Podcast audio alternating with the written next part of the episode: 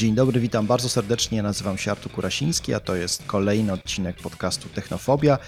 Dzisiaj e, moim waszym gościem jest Szymon Niemczura, który no, już dużo rzeczy zrobił, jeśli chodzi o kwestie startupów, technologii, pozyskiwania finansowania, rozwoju polskich firm, jak i zagranicznych, to znaczy wchodząc na rynek globalny, mm, ale zgodnie z e, tradycją ja nie przedstawiam gościa, tylko rzucam piłeczkę w jego stronę i teraz poproszę Ciebie, Szymonie, żebyś się przedstawił.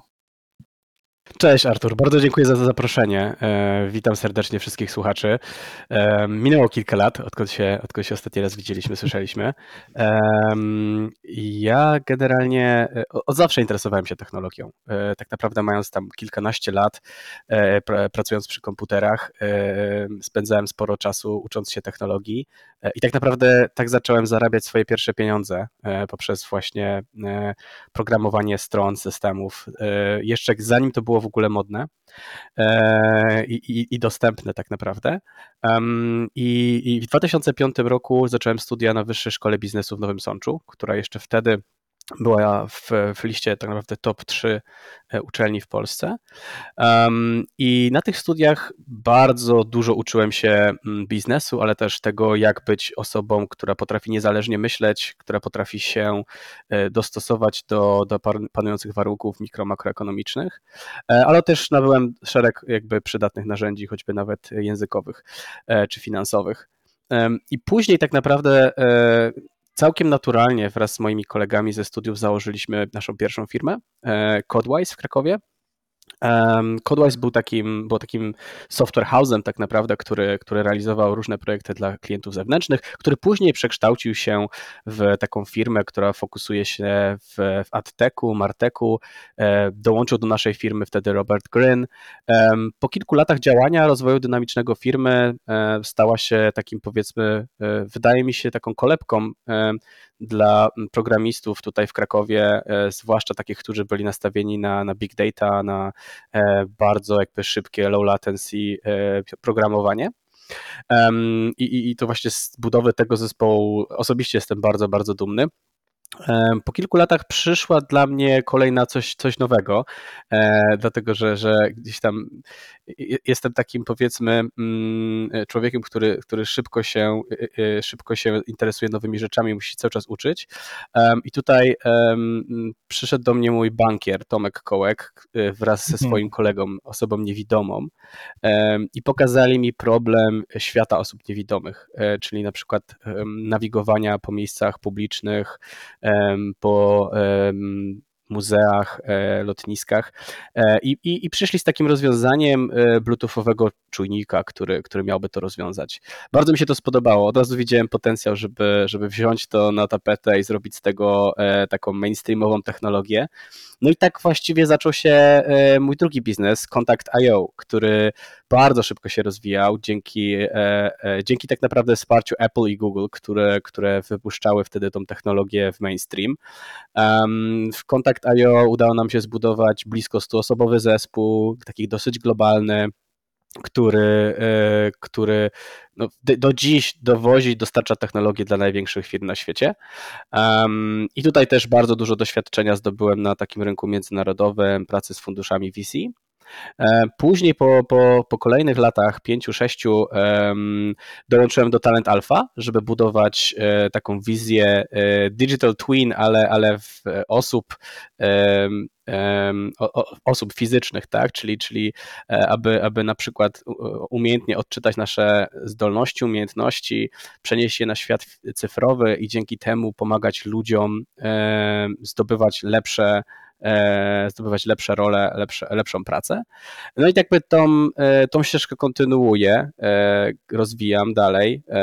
Już od 6 miesięcy nie jestem w Talent Alpha, natomiast dalej firmę wspieram i, i, i obserwuję jako, jako dyrektor. No i zaczynam coś, coś zupełnie nowego, ale również w tej ścieżce kariery, również w ścieżce talentu. Mhm.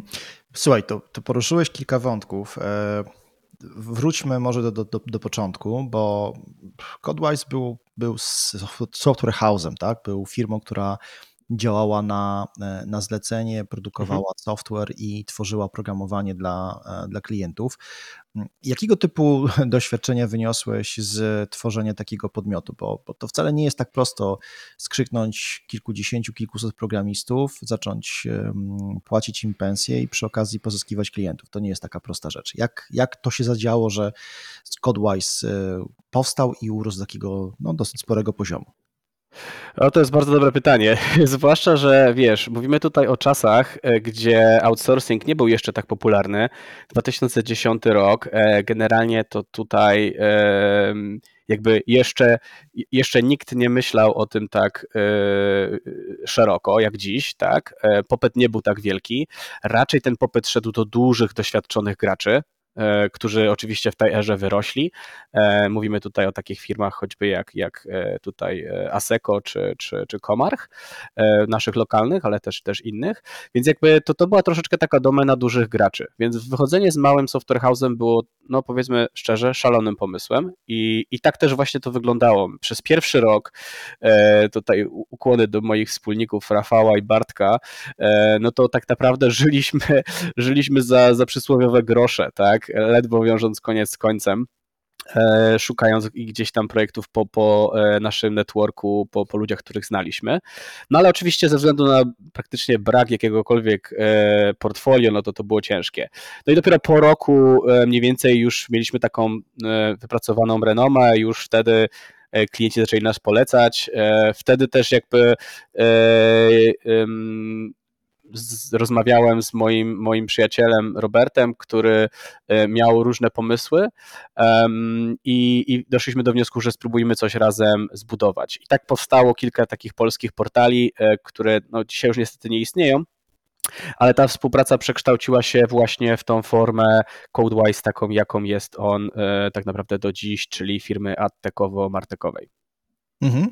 Okej, okay, a Potem kilka razy, bo, bo Contact.io pojawił się, no myśmy się spotkali przy okazji Contact.io, ja przy okazji jednego ze moich e, startupów bardzo głęboko wierzyłem w to, że beacony zmienią świat. E, tak samo myślę, że jak ty, no bo, bo nie zakładam mhm. takiego podmiotu, nie prowadził, gdybyś myślał inaczej.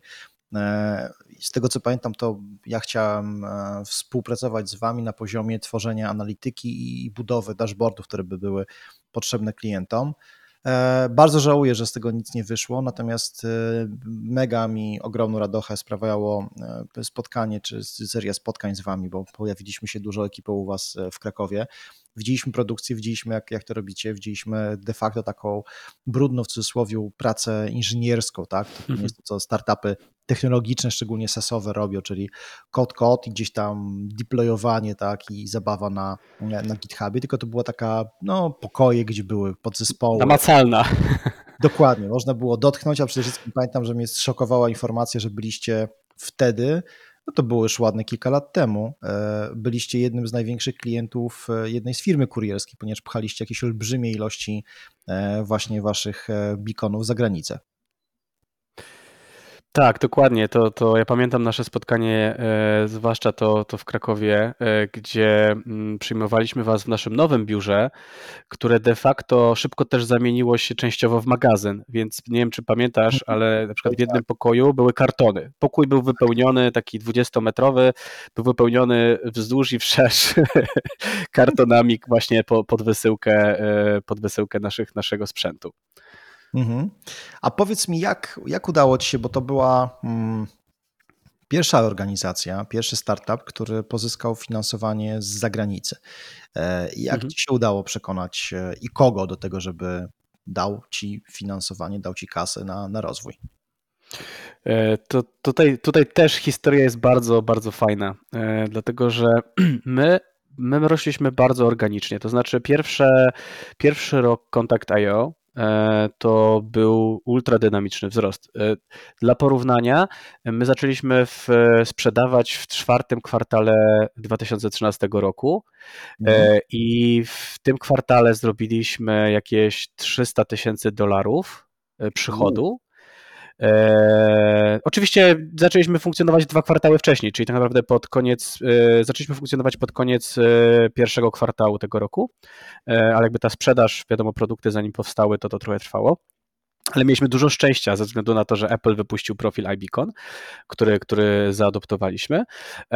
I kolejnego roku zrobiliśmy już milion dolarów. Więc jakby ten, ten, ta, ta skala dla takiego biznesu od zera była kosmiczna, to wymagało gigantycznej logistyki produktów, e, zespołów, e, podzespołów jakby i też ludzi, więc jakby to, to, to była dość szalona rzecz. I powiem Ci szczerze, że tutaj ze względu na to, że tak ułożyliśmy elementy naszego produktu, że był on wysokomarżowy, to znaczy marża tego produktu e, była grubo powyżej 50%, to jakby z każdym, z każdym sprzedanym dolarem my zyskiwaliśmy bardzo duży, duży, duży cash flow, który pomagał nam budować tą firmę. Więc tak naprawdę dopiero gdzieś pod, e, po, po pierwszym roku, my już byliśmy tak naprawdę dochodowi, doszliśmy do wniosku, że można byłoby pomyśleć o ścieżce VC.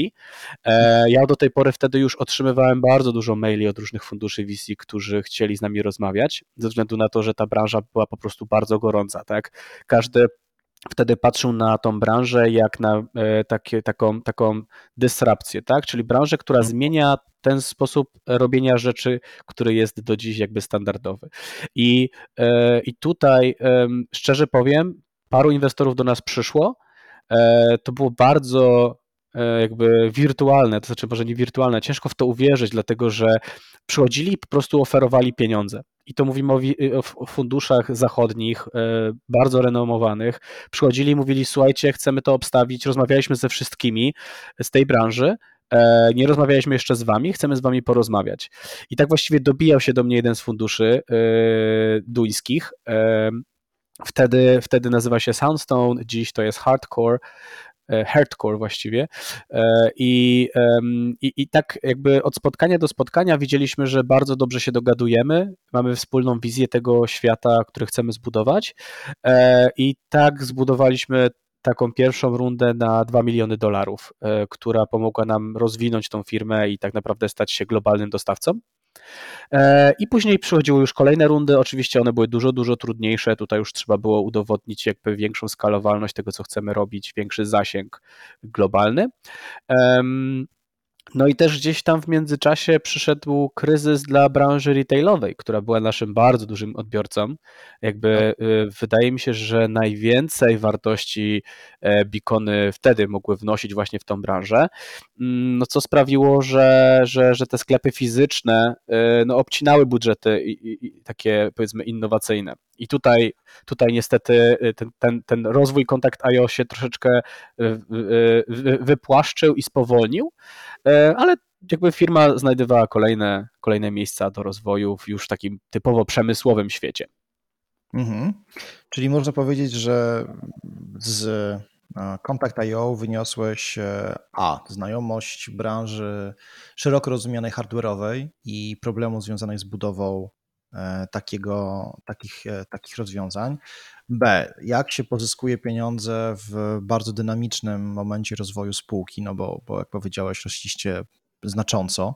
E, C. No jak właściwie skalować organizację i co zrobić, żeby pracując lokalnie w Krakowie z Polski sprzedawać swój produkt na cały świat. Więc w mhm. sumie do tych takich lekcji, klasycznych lessons learned, to jest już kilka na Twoim koncie.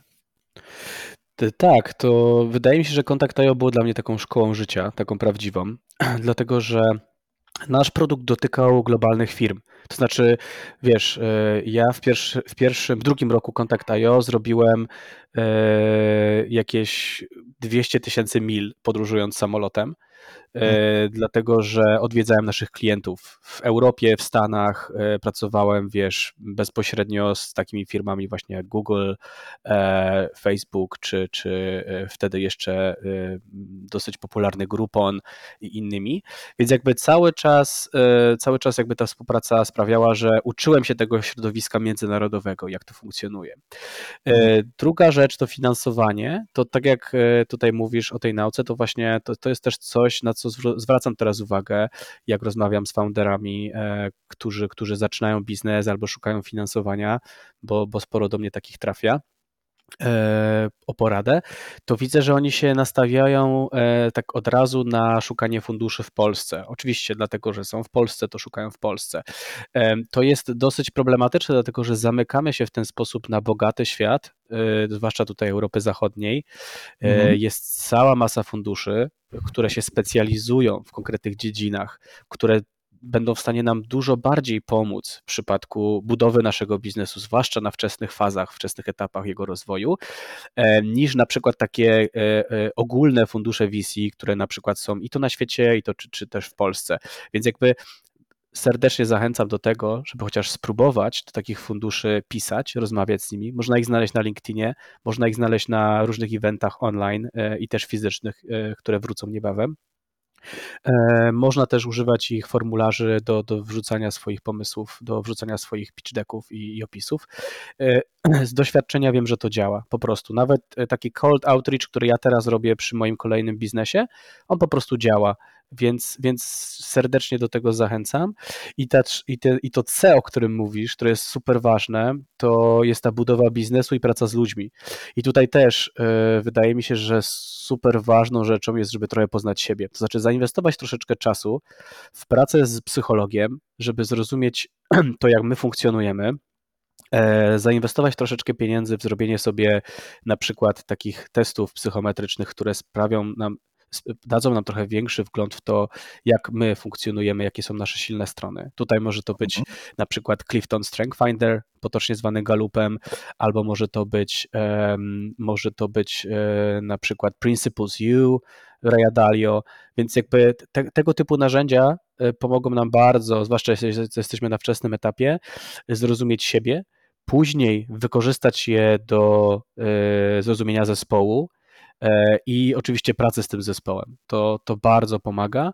No ale też są szkolenia dla founderów, są szkolenia dla menadżerów. Bardzo warto, bardzo, e, bardzo ważne w naszej karierze, dlatego że jak zakładamy startup, to nie myślimy o tym, że za chwilę będziemy się spotykać z jakimiś trudnymi sytuacjami HR-owymi, e, czy z jakimiś wyzwaniami odnośnie leadershipu, odnośnie choćby nawet swojego własnego ego, które często jest bardzo dużym problemem w w prowadzeniu biznesu i wydaje mi się, że jest głównym, głównym problemem większości founderów, zwłaszcza takich e, młodych, pierwszorazowych, gdzie to ego po prostu im przeszkadza, to ego po prostu psuje ich, ich, ich biznesy, a, a, a można to łatwo e, rozwiązać pracą na przykład z psychologiem.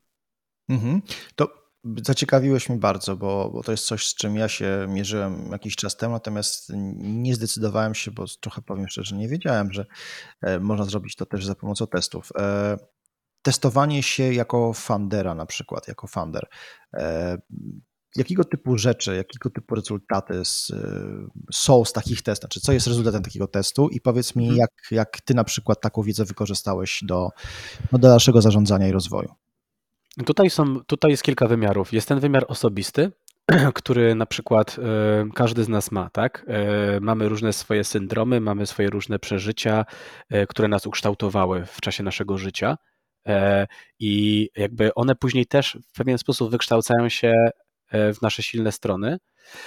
Czasami też oczywiście te takie słabsze strony, które nas, nas, nas ściągają w dół, ale testy przede wszystkim pokazują te silne strony, czyli możesz w ten sposób upewnić się, jakiego rodzaju, e, jakiego rodzaju atuty masz w ręku, e, na przykład, żeby tutaj nie być gołosłownym, no to moim, e, moim takim numer jeden atutem jest to, że mam indywidualizację na pierwszym miejscu w galupie.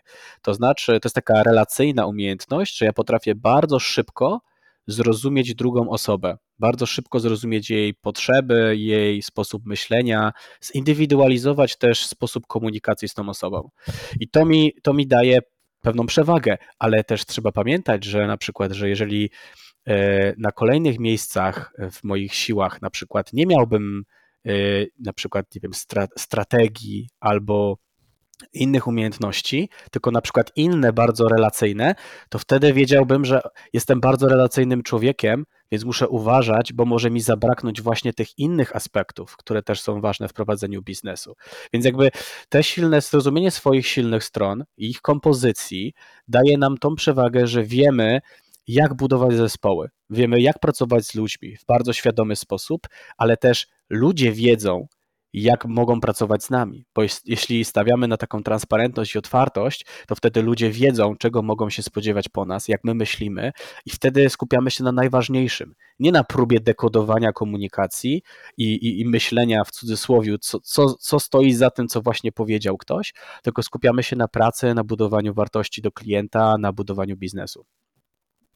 E, wiesz co, tu naszą i taka myśl, czy nie uważasz, że na przykład takie testy nie powinny być obligatoryjne w momencie, kiedy pojawia się na pokładzie fundusz i mm, chcę dowiedzieć się dokładnie na temat tego, jak można by było tutaj pogadać z tymi, jak ci fanderzy myślą, co oni tak naprawdę Mhm. robią, albo inaczej, jakiego typu rzeczy mogą zrobić w przyszłości, no bo na razie zobaczyli pitch deck, e, pogadali z nimi na jakimś wideokolu, no i na razie jest pozytywnie, wszyscy są w, w okresie, w jakimś tam okresie miodowym, e, a tymczasem takie rzeczy no, potrafią wywalić biznes, tak? Jestem świeżo po, po świe, świeżo na, na bieżąco śledzę trzy seriale, czyli Dropout o Elizabeth Holmes, czyli pani, która założyła Theranos, E, Super Pump, czyli o e, Travisu Kala, Travisie Kalaniku, czyli założycielu Ubera.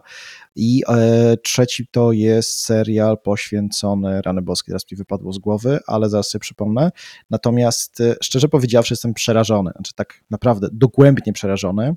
A, przepraszam, We, We Crash, czyli o WeWorku, o Adamie Neumanie. Jestem przerażony tym, co obserwuję na ekranie, bo to są osoby psychopatyczne. Oni, oni nie są mało upośledzeń, oni są psychopatyczni w tym, co robią, jak odnoszą się do siebie, do funderów, do VC-ków, którzy w nich zainwestowali kasę, a na końcu oczywiście do, do, do klientów. Nie uważasz, że takie testy powinny być e, robione, no nie powiem, że no, obowiązkowe, ale na przykład takim delikatną sugestią, hej, dostaniecie od nas milion dolarów, jak tutaj, prawda, przez 20 minut pogadacie z naszym, e, z naszym specjalistą z naszej strony.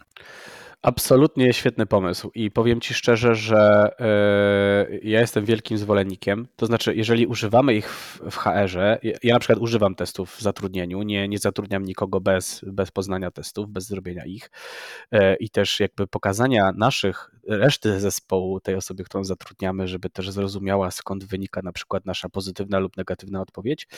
Yy, wydaje mi się, że gdzie, gdy, gdy w grę wchodzą duże pieniądze, to to powinno być w ogóle e, oczywiste, że takie testy muszą mieć miejsce. I fundusze się tego uczą. Dlatego, że jak zobaczysz, e, większość funduszy e, ma gdzieś tam między wierszami, że oni inwestują w ludzi, tak? Więc no, no nie da się inwestować w ludzi, nie znając ich, tak? Nie jestem w stanie inwestować w kogoś rozwój, E, na przykład budując firmę i, i, mając swój zespół, to jeżeli ja nie znam ich silnych stron, nie znam ich preferencji kariery, nie znam ich jakby profilu e, i, i też jakby kilku innych aspektów, to jak ja mogę im pomóc w karierze? No, no, nie jestem w stanie. Mogę im co najwyżej pomagać i może coś się trafi, tak? Więc wtedy jakby zdaje się bardzo w dużej mierze, dużej mierze na szczęście. E, I tak naprawdę troszeczkę branża VC w ten sposób działa od dłuższego czasu, że obstawiają duże y, dysrapcyjne pomysły, y, bardzo, bardzo słusznie, ale często zapominają o tej takiej warstwie higienicznej w postaci do, do, dokładnego prześwietlenia zespołu. I to nie dzieje się tylko w branży VC. To samo dzieje się w branży private equity, która na przykład kupuje firmy, tak, e, po to, żeby, żeby mm, dostarczać zwrotów e, kapitałowych dla swoich inwestorów. Kupują na przykład firmy IT. W tej chwili jest, jest gigantyczny boom na rynku. E, nikt jeszcze nie widział nigdy tak dużego popytu na kupowanie firm IT. I tutaj też jakby jest pewien proces zakupu tych firm, jest pewien due diligence, tak, który jakby odkrywa pewne elementy tych firm, ale ta część ludzka, ona jest jak jest po prostu omijana, jest po prostu jakby taki, jest, jest uznawana za, o skoro tu jest dobrze, to tu też musi być świetnie. I, i, mhm. i to, to jest bardzo ryzykowne i wydaje mi się, że, że można byłoby sobie oszczędzić miliardowych e, strat, gdyby się faktycznie na tą warstwę patrzyło. A przykłady, które przytoczyłeś, które też, też gdzieś tam z nami obserwuję, no to są, psy, to są, tutaj myślę, że psycholog byłby w stanie określić jakby odpowiednie odpowiednie stany osobowe, emocjonalne tych, tych ludzi, e, no bo wielokrotnie y, to, to tam, tam, tam na pewno były fajne pomysły, tak? Tam na pewno były Ach. potężne rzeczy, ale jeżeli ktoś daje się namówić, że na przykład taki projekt jak WeWork to jest firma technologiczna, to zobacz jak duża musi być manipulacja, tak? No powiem Ci, że e, oczywiście to, to jest fikcja, to znaczy znając historię tych podmiotów, czyli Terranosa, e, Ubera i WeWork, można powiedzieć, że starano się trochę rozwodnić tą rzeczywistość, bo ona była jeszcze bardziej bardziej mroczna, natomiast e, mhm. człowiek się za głowę łapie, patrząc na to, jak, jaki poziom manipulacji następował. E, słynne sceny, kiedy Benchmark, czyli taka firma, która zainwestowała właśnie i w Ubera, i w WeWork, pojawia się w obu serialach i w obu tych miejscach to jest, to jest podmiot, który daje pieniądze, po czym na spotkaniu jest perfekcyjnie doprowadzany do, do, do tego, gdzie chce być, e, gdzie widzi ich founder właśnie czy mhm. też Travis Kalani, czy też Adam Neumann. I powiem ci, że to jest przerażające, bo oczywiście ty jesteś takim widzem, mówisz, hej, czy wy nie, nie rozumiecie, że on was oszukuje, że to jest kłamca, że to jest człowiek, który nagina rzeczywistość, ale z punktu widzenia VC absolutnie to jest, wiesz, konsekwencja. Daliśmy milion, teraz daliśmy pięć, za chwilę damy tak, 20, no tak. on się nie może mylić. To mało, jest... tego, mało tego, zobacz Artur, co się dzieje w momencie, gdy te biznesy rosną, tak? E, była taka scena w, w tym serialu WeWorkowym, gdzie E, bohater główny mówi: Dobra, to prowadźcie sobie ten biznes sami, tak? E, ciekawe, jak sobie poradzicie z tymi problemami. Zobacz, jak, zobaczcie, jak to pięknie rośnie. To są rzeczy, które, z którymi sobie poradzimy, bo to jest gdzieś tam druga, e, drugi priorytet. A teraz kto wam dowiezie te wyniki, tak? Tylko ja. I jakby to jest też takie branie funduszy VC w zakładnika, ale one się troszeczkę czują w tym komfortowo. Dlaczego? Dlatego, że one, że fundusze inwest VC inwestując, one chcą mieć jak najwięcej dobrych inwestycji i jak najmniej czasu poświęcanego na te inwestycje.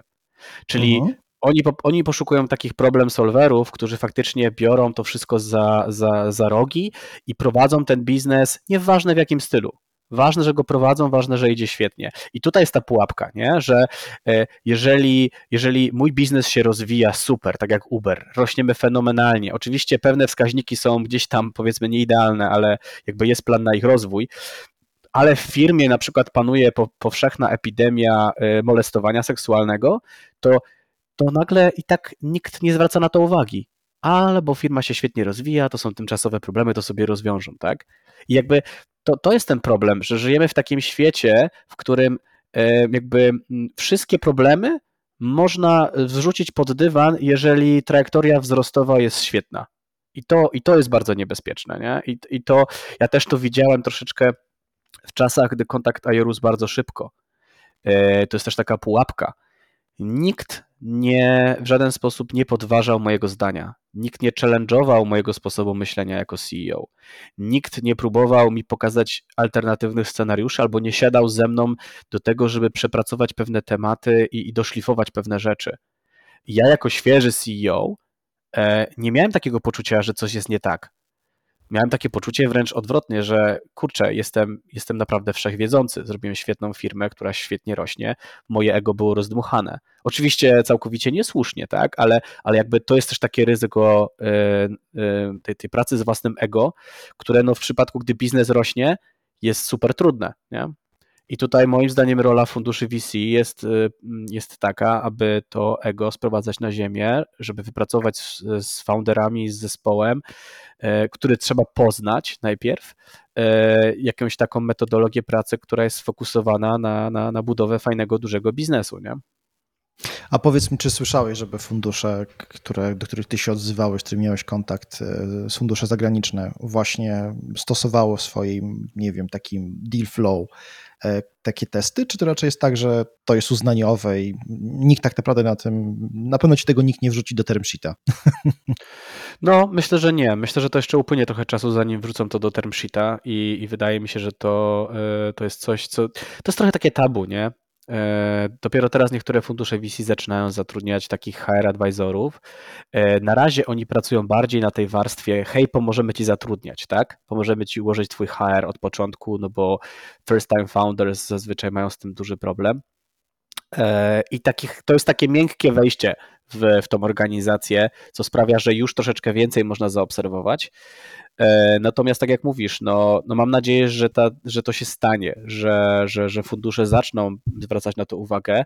E, ja, ja, też troszeczkę z tym, co będę robił teraz, na czym się teraz skupiam, co, co jest pod nazwą Space Bridge, to troszeczkę idę w tą stronę, aby pomóc wszystkim graczom, na rynku, nie tylko funduszom VC, ale właśnie e, zrozumieć pewne, pewne mocne strony, pewne, pewne rzeczy, na które warto zwrócić uwagę, ale też na realistyczne albo inaczej, realne sentymenty panujące w zespołach, panujące w firmach, które, które po prostu nie są w żaden sposób obsypane cukrem czy tam, czy tam innym pudrem.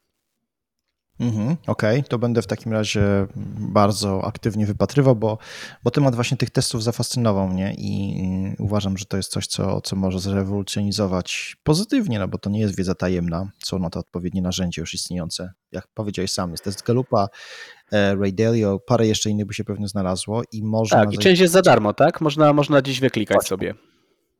Więc to też nie jest tak, że e, to są rzeczy, które są jakoś nieprawdopodobnie drogie i, i niedostępne. E, dobrze, wspomniałeś o, o, o, swoim kolejnym startupie, czyli tym obecnym Space Bridge AI, natomiast ja bym się chciał jeszcze cofnąć do Talent Alpha, bo to, to jest też związane z rekrutacją i kwestią, mhm. kwestią e, talent pool w firmie. Czym, czym był Talent Alpha? Co tam robiliście ciekawego? E, w Talent Alpha e, rozwiązywaliśmy problem e, takiej luki technologicznej, która powstaje na rynku techowym, czyli bardzo dużego popytu na specjalistów technologicznych, a z drugiej strony ograniczonego, ograniczonej podaży, takiej bardzo wypłaszczonej. Czyli popyt nam rośnie bardzo szybko, a, a podaż niekoniecznie.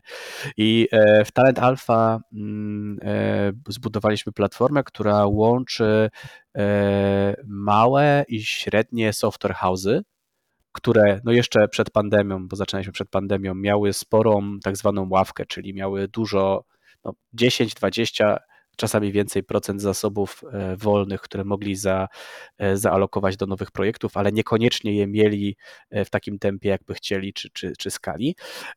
No i my chcieliśmy zaproponować właśnie im taką platformę, gdzie mogliby pozyskiwać dużych klientów enterprise'owych takich globalnych. No i to się udało. Ta platforma bardzo fajnie funkcjonuje, rośnie bardzo dynamicznie. Pracujemy z setkami, setkami software house'ów e, z centralnej Europy, ale nie tylko. E, no i z dużymi globalnymi graczami, e, takimi bardzo rozpoznawalnymi, którzy, którzy mm, kupują te, wynajmują te zespoły, te usługi. I tutaj ta część technologiczna, no ona pozwala na rozpoznawanie umiejętności, tego dopasowania pomiędzy e, osobą, a, e, czy tam zespołem, a, a klientem, jego potrzebami. No i ja teraz jakby z perspektywy jakby tych doświadczeń moich, no, no, myślę, że, że można to, to jeszcze ten temat bardzo mocno rozwijać, choćby nawet tak jak tutaj mówimy, my też w Talent Alpha używaliśmy psychometrii do tego, żeby budować profile psychologiczne specjalistów, co właściwie no, pomagało bardzo w, w dopasowaniu do, do, do tej pracy, do zespołów. Mhm, Okej. Okay. I jest na to zapotrzebowanie na rynku? Firmy, jak rozumiem, to odbiorcami były przede wszystkim organizacje duże, tak? Już nie VC-kowie, mhm. tylko firmy, które zatrudniały devów i specjalistów. I tak, rynek tak. już rozumie taką potrzebę?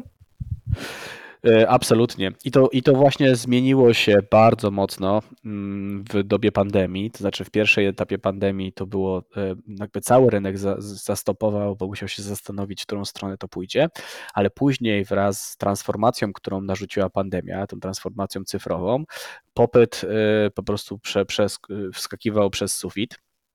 E, I teraz jeszcze w sytuacji konfliktu tutaj zbrojnego na Ukrainie e, i, i, i, w ogóle tego, że firmy wycofują się z Rosji, e, wycofują się ze specjalistów rosyjskich, wycofują się ze specjalistów białoruskich, ze względu na to, że Ukraina jest w pewien sposób ograniczona teraz też produkcyjnie, jeżeli chodzi o IT, to z tego powodu jakby wyobraź sobie, że, że ten popyt stał się jeszcze wielokrotnie większy.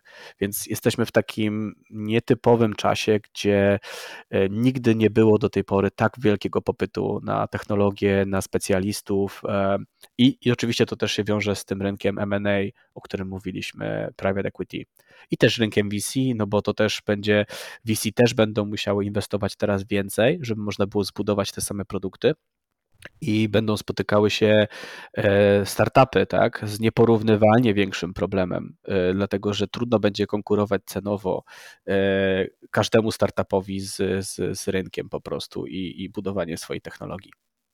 Mhm. Okej, okay, czyli gdy, jeżeli teraz nas słuchają ludzie, którzy chcieliby budować startupy albo produkty czy usługi oparte właśnie o te rzeczy, o których mówił Szymon, to raczej patrzcie pozytywnie i z wiarą w przyszłość, dlatego że rynek Wam podaje na rynku olbrzymią szansę na, na zaistnienie. Ja też obserwuję wysyp e, różnego typu ofert z rynków właśnie wschodnich, ale mam też wrażenie, że to będzie nieprawdopodobną związane z nieprawdopodobną zmianą, jeżeli chodzi o organizację tego, że do tej pory w większości wypadków jednak patrzyliśmy na, na zatrudnienie osób z zagranicy jako na ostateczność, to znaczy, no tam mhm. kogoś sobie ściągniemy, jakiegoś na przykład e, specjalisty od sprzedaży w Dolinie Krzemowej, tak, a teraz się okazuje, że właściwie mm, no, jest to potrzeba, która wynika z takiego banalnego problemu, to znaczy nie ma rąk do pracy, nie masz specjalistów tak. na, na niskim poziomie, więc e, Białorusini, Ukraińcy, ludzie z też innych, e, innych republik, dawnych republik radzieckich, e, a obecnych niepodległych państw demokratycznych w większości, no po prostu patrzą na nasz kraj i mówią: hej, jesteście Europą, jesteście blisko, macie ten związek kulturowy, rozumiecie nas, jesteśmy trochę bardziej wam bliscy niż na pewno ludzie, którzy, którzy mieszkają w Brukseli czy w Berlinie. Więc dlaczego nie mielibyśmy pracować dla Was, szczególnie, że, że właśnie ten tak, językowa tak, tu jest. Tak, I, I to się już dzieje, to się już dzieje. Mhm. Super. E, Tutaj mamy... Mhm.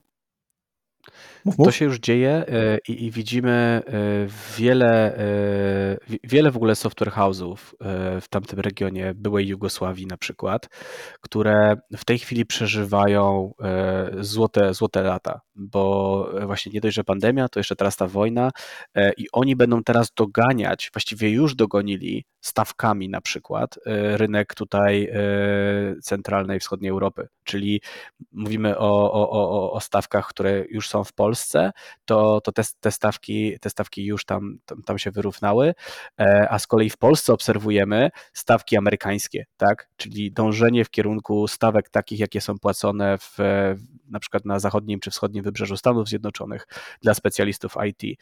E, I oczywiście tutaj też jakby taki, taka podpowiedź, no przecież to nie chodzi tylko o wynagrodzenie, wiadomo, to jest ważny czynnik, Mhm. Ale musimy pamiętać, że tak samo my jako startupy możemy konkurować bardzo dobrym planem takim, który orientuje się wokół equity, tak? E, wydaje mi się, że też nadchodzi era takiego, e, takiej, takiej, takiego domenowego zainteresowania, czyli nie zatrudniamy specjalistów, żeby nam budowali konkretną rzecz, tylko zatrudniamy specjalistów, którzy się pasjonują daną branżą, którzy chcą zmienić tą branżę, bo, bo, bo jest to im bliskie z jakiegokolwiek powodu, ale, ale, ale, ale ta domenowa wiedza i pasja będzie kluczowa w, w pozyskiwaniu specjalistów. Mhm. O i też mam wrażenie, że e, zaczynamy też być postrzegani jako nie rynek e, i któregoś tam wyboru, tylko naprawdę tutaj już nie mówię przez perspektywę samej wisików, ale też różnego typu innych podmiotów, przede wszystkim klientów, którzy patrzą na, mhm. na polskie firmy, widząc, tak. że mamy tutaj nieprawdopodobną zmianę. Tutaj roz, powołuje się rozmowę z Marcinem Kurkiem z, e, z Mocy, czyli z właśnie funduszu e, Venture Capital, który powiedział, że dostaje sygnały z różnych stron, z Berlina, z E, też z Ameryki, że hej, co się stało u was, bo jest fundamentalna zmiana pod kątem jakości. Są dobre pitch decki, są dobre prezentacje, są dobre teamy, tak, które się pojawiają mhm. i, i to ludzi zaczyna mhm. bardzo alarmować pozytywnie, że hej, Polska naprawdę bardzo szybko dojrzała to w ciągu dwóch, trzech ostatnich lat. Tak, tak, ale to jest, to jest efekt pracy, która wykonała się wcześniej, nie? To, to, to się nie dzieje znikąd. Mm, wiesz, Artur, my tutaj budujemy bardzo, bardzo wczesny ekosystem, nie? Który, który ma, jakby szybko się uczy, popełnia błędy, szybko się uczy, dostępny jest kapitał, E, to to wszystko się liczy, nie? To, to że nie mamy jeszcze jakichś tam wielu, unicornów i, i tak dalej, to, to, to przyjdzie z czasem, ale my musimy się skupić na naszym warsztacie, który potem przełoży się właśnie w takie e, innowacje, w takie, w takie dysrapcje, które będą zmieniały świat, nie? Mhm, super. E, no właśnie, też na to liczę, bo, bo ten nasz rynek startupowy już trochę zasługuje na to, żeby żeby stać się dojrzała, przede wszystkim, żeby zdobyć uznanie, no bo kurczę, te, mhm. te prawie dwie dekady, kiedy, kiedy pchaliśmy ten wózek, to trochę teraz już e, fajnie by było troszkę zacząć, zacząć spijać tego blasku. Dobra, to pogadaliśmy o tym, co, co robiłeś, czy robiliście w Talent, Talent Alpha. Potem jak patrzę na twojego LinkedIna, bo nie ukrywam, że posługuję się takim, taką pomocą naukową, widzę, że jesteś też zaangażowany w przynajmniej dwie albo trzy inne inicjatywy, czyli teraz już co? Już jesteś na takim etapie, że możesz swobodnie e, porzucić taką bardzo przyziemną rzecz jak zarabianie pieniędzy i po prostu tą już oddajesz tylko tą wiedzę i, i, i edukujesz innych, czy to raczej są też jakieś rzeczy powiązane biznesowo? Znaczy wiesz, staram się, staram się oddawać to, co zyskałem, tak? E, jakby polski ekosystem, ale też światowa, światowa jakby tutaj e, branża dała mi bardzo dużo i, i, i e, ja teraz staram się to, to w pewien sposób zainwestować, doradzając w różnych startupach, partycypując w różnych przedsięwzięciach, będąc na przykład czy to jurorem, czy to mentorem w różnych programach takich startupowych. Po prostu chcę ten ekosystem budować i chcę, żeby przedsiębiorcy, którzy przychodzą po mnie, nie musieli popełniać tych samych błędów, bo to właśnie o to chodzi, żeby, żeby pewne podstawowe błędy e, e, nie, nie, nie wpływały na, nasz, na nasze pro, projekty i, i później na nasze e, GDP krajowe, tak? Ale, ale generalnie mm, jak, jak zobaczysz też, też moją karierę, to tutaj chyba dosyć jasno E, zobaczysz, że jakby mm, mnie bardzo ciągnie w różne kierunki wiedzy i, i, i ja mam trochę taki eklektyczny umysł, który potrzebuje cały czas być karmiony różnymi rzeczami. I, e, i to sprawia, że ja bardzo lubię łączyć e, wiedzę z wielu, wielu różnych dziedzin. Fizyki, biologii, technologii, psychologii, HR-u i tak dalej. Ja te rzeczy gdzieś tam sobie zawsze, zawsze gdzieś tam układam w głowie. I to, to, to jest mój silnik napędowy do kolejnych przedsięwzięć przedsięwzięć. To jest mój silnik taki, który daje mi e, energię do tego, żeby się jeszcze więcej uczyć, zaczynać nowe rzeczy, a niekoniecznie patrzę przez ten wymiar e, powiedzmy finansowy, tak, e, który no wiadomo, jeśli zostawałbym w tych firmach, które budowałem dłużej, to pewnie bym, pewnie bym miał, nie wiem, większy majątek, tak, ale to, to nie jest coś, na czym ja się skupiam ze względu chyba na to, kim jestem po prostu. Taką, taką mam życiową filozofię, żeby się jak najszybciej, jak najwięcej uczyć ciekawych rzeczy. No myślę, że obaj dzielimy chyba, przynajmniej z tego co słyszę i widzę, to, to, to mamy podobne podejście do życia. Ja też e, wielokrotnie łapałem się na to, że gdybym podliczył rzeczy, które robiłem, dlatego że chciałem się czegoś nauczyć i, i pomóc innym, a wizja zarabiania na tym stała gdzieś na drugim końcu zupełnie mojej listy wartości, to, to pewnie bym teraz był bardzo majętnym człowiekiem. E, podziwiam ludzi, którzy umieją monetyzować dokładnie wszystko, do czego się dotkną, natomiast e, kurde, chyba, chyba czasami fajnie też jest czerpać taką satysfakcję z tego, że się na przykład komuś pomogło dotrzeć do, nie wiem, fajnego, zamkniętego ekosystemu VC i zdobyć finansowanie. To, to jest Absolutnie. Bez, bez konsekwencji takiej, że ktoś powie ci, no dobrze, tu masz, wiesz, Szymonie, czy Arturze, masz teraz, wiesz, 10 tysięcy dolarów, bo to jest jakiś tam x od tej kwoty, którą wyrejzowaliśmy, tak? Jakoś tak, tak. nie mam w sobie takiej, takiej potrzeby, ale widzisz, czasami chyba świat też potrzebuje takich, w cudzysłowie, naiwnych i bardzo prostych ludzi jak my, którzy przychodzimy i mówimy, hej, Chcesz mojego LinkedIna? Proszę bardzo, zapytaj się o to wolną rzecz. Wiesz, Artur, to jest, to jest trochę tak, że e, po prostu my wiemy, co lubimy, tak? Niektórzy bardzo lubią pieniądze i to jest dla nich najważniejsze. Ja to szanuję. E, mamy inne priorytety, ale zobacz, to też wynika z wiedzy o sobie, tak? Jeżeli masz tą wiedzę o sobie, to wtedy wiesz, co cię motywuje, wiesz, jak to poukładać, nie? A jeśli chodzi o intra do, do funduszy VC, to też serdecznie zapraszam Was, jeśli macie, chcecie jakieś e, połączyć się z, z odpowiednim funduszem z zachodu, to, to służę pomocą i radą. Mhm. E, no, myślę, że to jest właśnie to, co bym Bez chciał... prowizji. Bez prowizji, oczywiście. To, co bym chciał obserwować dalej, to jest właśnie ten paid forward, który, który w Polsce trochę jeszcze kuleje, ale się rozpędza, bo coraz więcej chyba ludzi obserwuje i widzi, że fajnie jest czasami pomóc bezinteresownie, bo ta karma, czy w nią wierzymy, czy nie, po prostu wraca. Fajnie być dobrym człowiekiem, nawet z takiego czystego wyrachowania i, e, i, i nie dlatego, że ktoś być może wierzy głęboko w to, tylko czasami po prostu czasami. Po prostu się opłaca pomagać innym i obserwować to, być częścią tego ekosystemu, bo dla wszystkich potem jednak ten przypływ podnosi wszystkie łódki. W to chcę, w to chcę, w to chcę wierzyć. Dobrze, zerknę w takim razie jeszcze sobie dalej, no bo zostaje ci tak naprawdę, czy tobie, mi zostaje jeszcze zapytanie się właśnie o to, co robisz obecnie. Już zacząłeś mówić o Space Bridge AI, no teraz powiedz, powiedz trochę bardziej, co tam ciekawego kminisz, bo to jest świeża sprawa, marzec 2022 roku.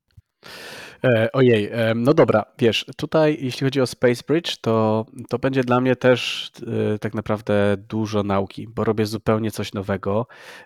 Nie, nie mogę poopowiadać o tym w zbyt dużych detalach, dlatego że jesteśmy na takim etapie jeszcze wczesnym. Natomiast, natomiast my łączymy kilka, kilka rzeczy. Przede wszystkim budujemy e, rozwiązanie, aplikacje dla konsumentów, czego nigdy wcześniej nie robiłem, więc dla mnie to, to jest bardzo dużo nauki. E, po drugie, łączymy tutaj bardzo innowacyjny model biznesowy. E, to też jest w ogóle taka ważna rzecz w przypadku jakby Disruptive Innovation. Jeśli byśmy sobie poszukali trochę na temat Disruptive Innovation, to trafimy na takiego pana, który się nazywa Clayton Christensen, który jest ojcem Disruptive Innovation. On bardzo dużo o tym mówi e, i bardzo fajnie pokazuje, jakby, jakie są składniki takiej innowacji i przykłady. I, i myślę, że warto o tym, e, warto sobie to przy, przy, przybliżyć. Mhm. Więc, więc my tutaj będziemy stosować taki bardzo nietypowy model e, biznesowy, który częściowo częściowo oparty jest o tokeny, e, kryptotokeny. E, ale to nie jest to nie jest produkt sam sobie, w sensie tokeny są dla nas czymś bardzo dodatkowym, ale pozwalającym nam na, na innowacje w ramach modelu biznesowego.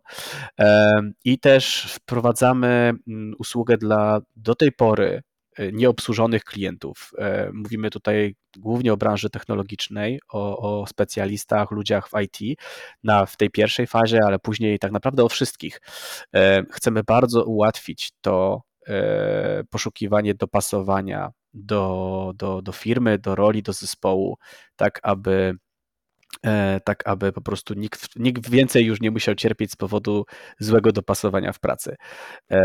Myślę, że powiedziałem wystarczająco, e, jeśli chodzi o Space Bridge. Natomiast, tak. e, natomiast jest, to, jest to coś, co, co dopiero się zaczyna, jest, wymaga to sporo pracy, e, ale, ale czuję się jak najbardziej podekscytowany tym, że znowu mogę budować coś od zera.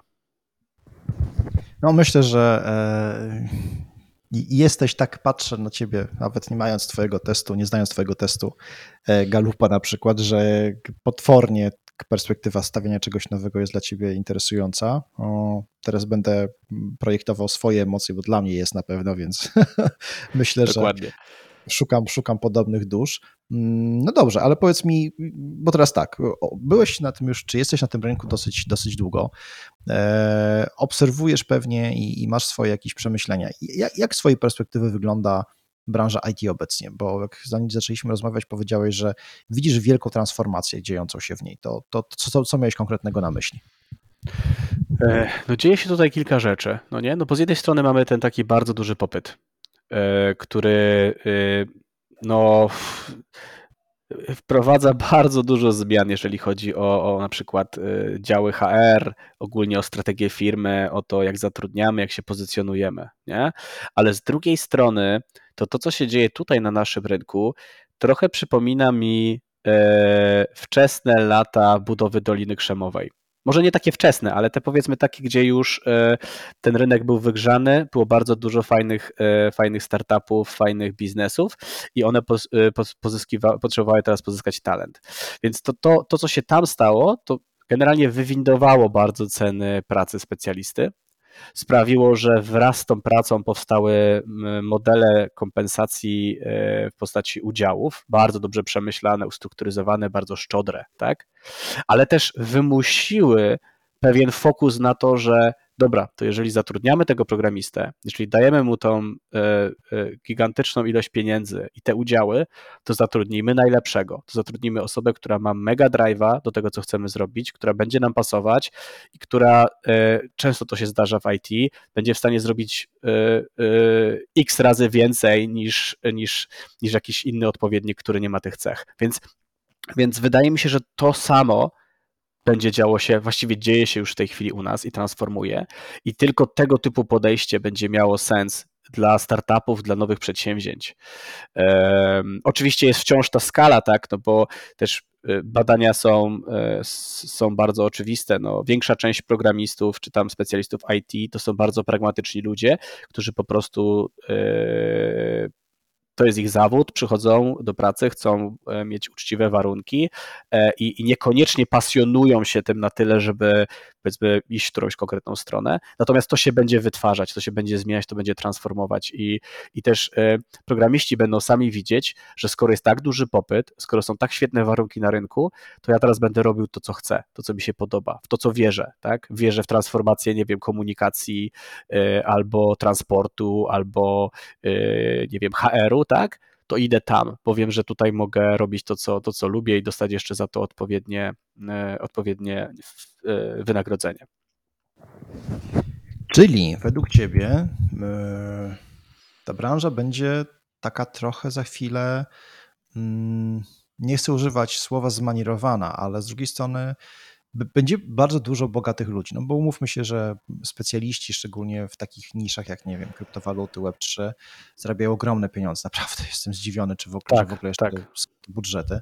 E, kwoty rzędu 50 tysięcy złotych miesięcznie płacone e, deweloperom różnych e, specjalizacji mm. nie są już niczym, niczym dziwnym. W Polsce mówimy. Nie, szoku, nie szokują nas, tak. Nie szokują. nie szokują, absolutnie nie. To było szokujące przed pandemią, obecnie po prostu trzeba zacisnąć zęby i płacić.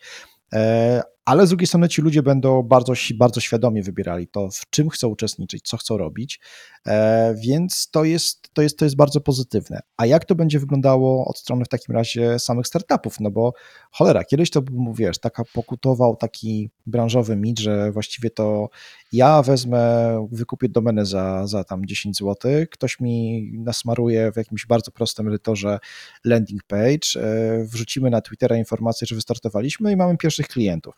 Teraz chyba trochę mhm. się to zmieniło, tak? Bo trzeba mieć jeszcze tak. kupę kasy na tych e, UX-owców, growth hackerów i przede wszystkim właśnie deweloperów. Wiesz co, i tutaj też y, bardzo to, to słusznie zauważyłeś. Tutaj też jakby y, model amerykański znowu nam pokazuje, bo, bo wydaje mi się, że tak naprawdę historia się powtarza z punktu widzenia takiego makroekonomicznego. Y, jest bardzo dużo, bardzo dużo startupów w Stanach zaczyna nie w garażu, ale trochę na poddaszu. To znaczy, to działa tak, że po godzinach grupa pasjonatów się zbiera po to, żeby coś zbudować. I oni mają wszyscy normalną pracę, czy tam na pełen etat czy, czy powiedzmy 3 czwarte albo troszeczkę mniej, ale i, i to ich utrzymuje, to sprawia, że nie muszą pozyskiwać finansowania, zwłaszcza na tym pierwszym etapie, e, ale, ale budują swoje MVP, budują swój produkt po godzinach. I, i, I to jest ten model, który zbudował bardzo dużą część ekosystemu amerykańskiego przez ostatnią dekadę, dwie. I wydaje mi się, że ten sam model u nas będzie miał teraz e, coraz większy sens. E, więc jakby jeszcze w Polsce mamy bardzo dużo kapitału takiego na start, który jest, y, który jest dostępny. E, on się teraz powoli kończy, będą pewnie tutaj inwestorzy prywatni y, ten, ten, tą, tą lukę adoptować, co sprawi, co, co sprawi, że po prostu trochę większa konkurencja będzie, więc świetne pomysły wciąż będą mogły się bardzo łatwo sfinansować na takim pre-seedzie. Natomiast y, umówmy się, że to jest i tak duża luka na rynku, tak? ten pre-seed, czyli od, od pomysłu do jakiegoś prototypu e, i to, to raczej będzie robione po godzinach e, w jakiejś tam grupie pasjonatów i, i w zasadzie to też jest dosyć istotne, bo to sprawia, że jako, już jako dobierając sobie founderów, możemy się skupić na tym, żeby mieć ludzi, którzy się pasjonują tym, co robimy, których rozumiemy, których, e, z którymi mamy, mamy odpowiednie e, stosunki, ale też mamy odpowiednio uregulowane kwestie prawne, dlatego że no, to one muszą od samego początku być bardzo dobrze przegadane z, i, i, i, i zapisane. Okej, okay, to skupmy się na tym. Czy, czy widzisz po tym, bo jesteś również osobą, która konsultuje e, kwestie startupowe, czyli takich podmiotów, które dopiero mają zamiar działać albo są na wczesnym etapie działania. E, w krakowskim, e, przypomnij mi, Parku Technologicznym. Park, krakowski Park Technologiczny. To co obserwujesz, jeżeli, jakiego typu pewne powtarzalne rzeczy, które się, które wyłapujesz z takich konsultacji, jeżeli chodzi o polskie Wiesz co, jeśli chodzi o tą warstwę biznesową, to zazwyczaj widzę tutaj to, że mm, ludzie mają jakiś tam sobie pomysł, jakoś go walidują i nad nim pracują, ale troszeczkę czasami brakuje takiego spojrzenia, dobra, ale czy to, co robię, to jest taka po prostu innowacja codzienna, czy to może jest taka dysrapcja, tak, która faktycznie może zmienić świat. I tutaj znowu jakby jest do tego lektura, można o tym poczytać, można się zastanowić, można się zmurzyć na ten temat, y, kolokwialnie mm, ujmując, i, i, i, sprawdzić, czy, czy to, co robimy, faktycznie ma sens, a jeżeli nie, to można to trochę zmienić. I to jest jakby ta część biznesowa, która mi zawsze, y, zawsze próbuje pomóc y, ludziom w tej części. A druga jest ta część founderska, ta, ta część, która wydaje mi się najbardziej problematyczna. Dlatego, że wiesz, jak weźmiesz dwie, trzy osoby, które są bardzo, bardzo e, zajawione jakimś tematem, e, to one sobie wypracują pewien język, pewien mechanizm, pe, pewne rzeczy będą się, się działy. Natomiast jest tak, takie ryzyko, że po czasie te rzeczy się będą zmieniały bo zmieni się wizja, będzie pivot, będzie coś tam, ludzie będą tracić zainteresowanie i, i będzie zmieniała się dynamika. Bardzo ważne jest, żeby wśród founderów e, e, były odpowiednie papiery, które, które sprawiają, że na przykład takie rzeczy jak westowanie udziałów, takie odwrócone westowanie jest, jest zastosowane, czyli na przykład umawiamy się, że ze względu na nasze doświadczenia, które wnosimy do tej firmy, mamy jakiś tam układ procentowy między sobą, tak? To po założeniu firmy e, my westujemy je odwrotnie. Czyli jeżeli ja po roku odejdę z tej firmy, to ja nie, nie zatrzymuję swojej jednej trzeciej udziałów, tylko zatrzymuję niewielki odsetek tych udziałów, e, bo zakładaliśmy, że będziemy pracować nad tym przez najbliższe, nie wiem, 5 lat tak? Więc to są bardzo ważne rzeczy, bo one wpływają potem na taką bardzo e, niekorzystną dynamikę. E, jeżeli, taki, jeżeli nie mamy tego typu e, założycielskich dokumentów, uzgodnień umów, to później no, bardzo łatwo zdemotywować cały zespół, tak? No bo jeżeli jakiś taki founder, który ma dużo udziałów odejdzie, a, a, a jakby nie ma mechanizmu na to, żeby uregulować jego stosunek e, founderski, udziałowy, no to to jest bardzo, bardzo e, demotywujące dla reszty czasami jest to powodem rozpadu wielu startupów, wielu fajnych pomysłów. Mhm. E, jakiego typu problemy mają polskie startupy? Patrząc na to, masz doświadczenie też e, w pitchowaniu, w kontakcie z zagranicznymi, zagranicznymi VC-kami. To, to patrząc na to, to co byś tak powiedział łączy te wszystkie ich problemy? Wiesz co, e, ja, kiedyś bardzo lubiłem generalizować, teraz już trochę mniej, natomiast e, są takie rzeczy, które się przejawiają i tutaj zazwyczaj to jest właśnie takie go to market, nie? czyli no tutaj to przetestujemy w Polsce i potem pójdziemy w świat, nie? E, to jest trochę takie problematyczne, dlatego że, mm, że to zakłada, że jakby przez pryzmat Polski my możemy skalować resztę świata. No, prosty przykład, adopcja kart kredytowych w, w, w Polsce, a w Niemczech. Tak? Mhm. Wydawałoby się, że z założenia możemy uznać, że zachodni świat jest bardziej rozwinięty, a, a tak nie jest. E, adopcja jest zupełnie na innym poziomie. My w Polsce wszędzie używamy gotówki, e, nie, nie gotówki, tylko plastiku, a w Niemczech wszyscy używają gotówki, przynajmniej w większości. Więc jakby to, to są takie założenia, które możemy e, szybko weryfikować jakby mając pewien e, obszar testowy poza Polską. I do tego serdecznie Was zachęcam, dlatego że może się okazać, że Wasz pomysł w Polsce będzie kiepsko e, się kleił do rynku, będzie zbierał kiepskie noty, a na innym rynku będzie fantastycznie odbierany. Więc jakby podchodźcie do, do takich na przykład właśnie elementów go-to-market jak naukowcy, e, tak? Czyli zróbmy sobie grupę kontrolną, zróbmy sobie parę grup, które będziemy badać i, i zbieramy wnioski i, i, i podsumowujemy je i, i potem wyciągamy, wyciągamy z tego jakieś konkretne działania taktyczne, strategiczne. E, I, I to są rzeczy, które się często przejawiają. E, często też widzę e, takie podejście na zasadzie nie, to jest świetny pomysł, tutaj wszystko się w tym pomyśle zgadza. Nie trzeba myśleć o finansach, o, o produkcji, trzeba myśleć o strukturze, powiedzmy, kosztowej mhm. i tak dalej. Więc jakby to, to, to są takie rzeczy, które wynikają trochę z braku doświadczenia, nie? E, e, po prostu tego ekosystemu. E, na co jeszcze bym chciał zwrócić uwagę, na to, żeby dobierać właśnie swoich VC bardzo strategicznie. To znaczy nie, którzy mi dadzą pieniądze dziś, którzy dzisiaj będą dla mnie pomocni, tylko tacy, którzy dadzą mi szansę na to, żeby zbudować fajny biznes, pomogą mi w tym, najlepiej swoim networkiem, i, i, ewentualnie doświadczonymi ludźmi w tym networku i pomogą mi też w kolejnych rundach finansowania również swoim networkiem bo to jest super ważne. Więc, więc tak naprawdę fundusz na dzisiejszą rundę to jest fundusz na przyszłą rundę i to jest super ważne. Um, I też, yy, i też challenge'owanie siebie. Jako founderzy, jako założyciele yy, yy, możemy założyć sobie board advisorów, w którym damy niewielki udział firmy, którzy będą challenge'ować nasze pomysły, będą challenge'ować nasz sposób myślenia, będą nam pomagać wypracować lepsze, lepsze rezultaty poprzez rozmowę transparentną o tym, co działa, co nie działa. To jest też super ważne. Mhm, Okej. Okay. Hmm, no to myślę, że przegadaliśmy chyba wszystkie tematy, które miałem przygotowane na, na, na dzisiaj dla, dla Ciebie. E, pogadaliśmy o tym, jakiego typu odbyłeś drogę, co takiego motywowało cię, dlaczego podejmowałeś takie, a nie inne decyzje? Co się stało takiego, że będąc na początku funderem i e, osobą prowadzącą software house, e, zacząłeś tworzyć hardware w postaci beaconów, potem wpadłeś w startup związany z kwestią zatrudnienia, z pozyskiwaniem nowych, nowych specjalistów.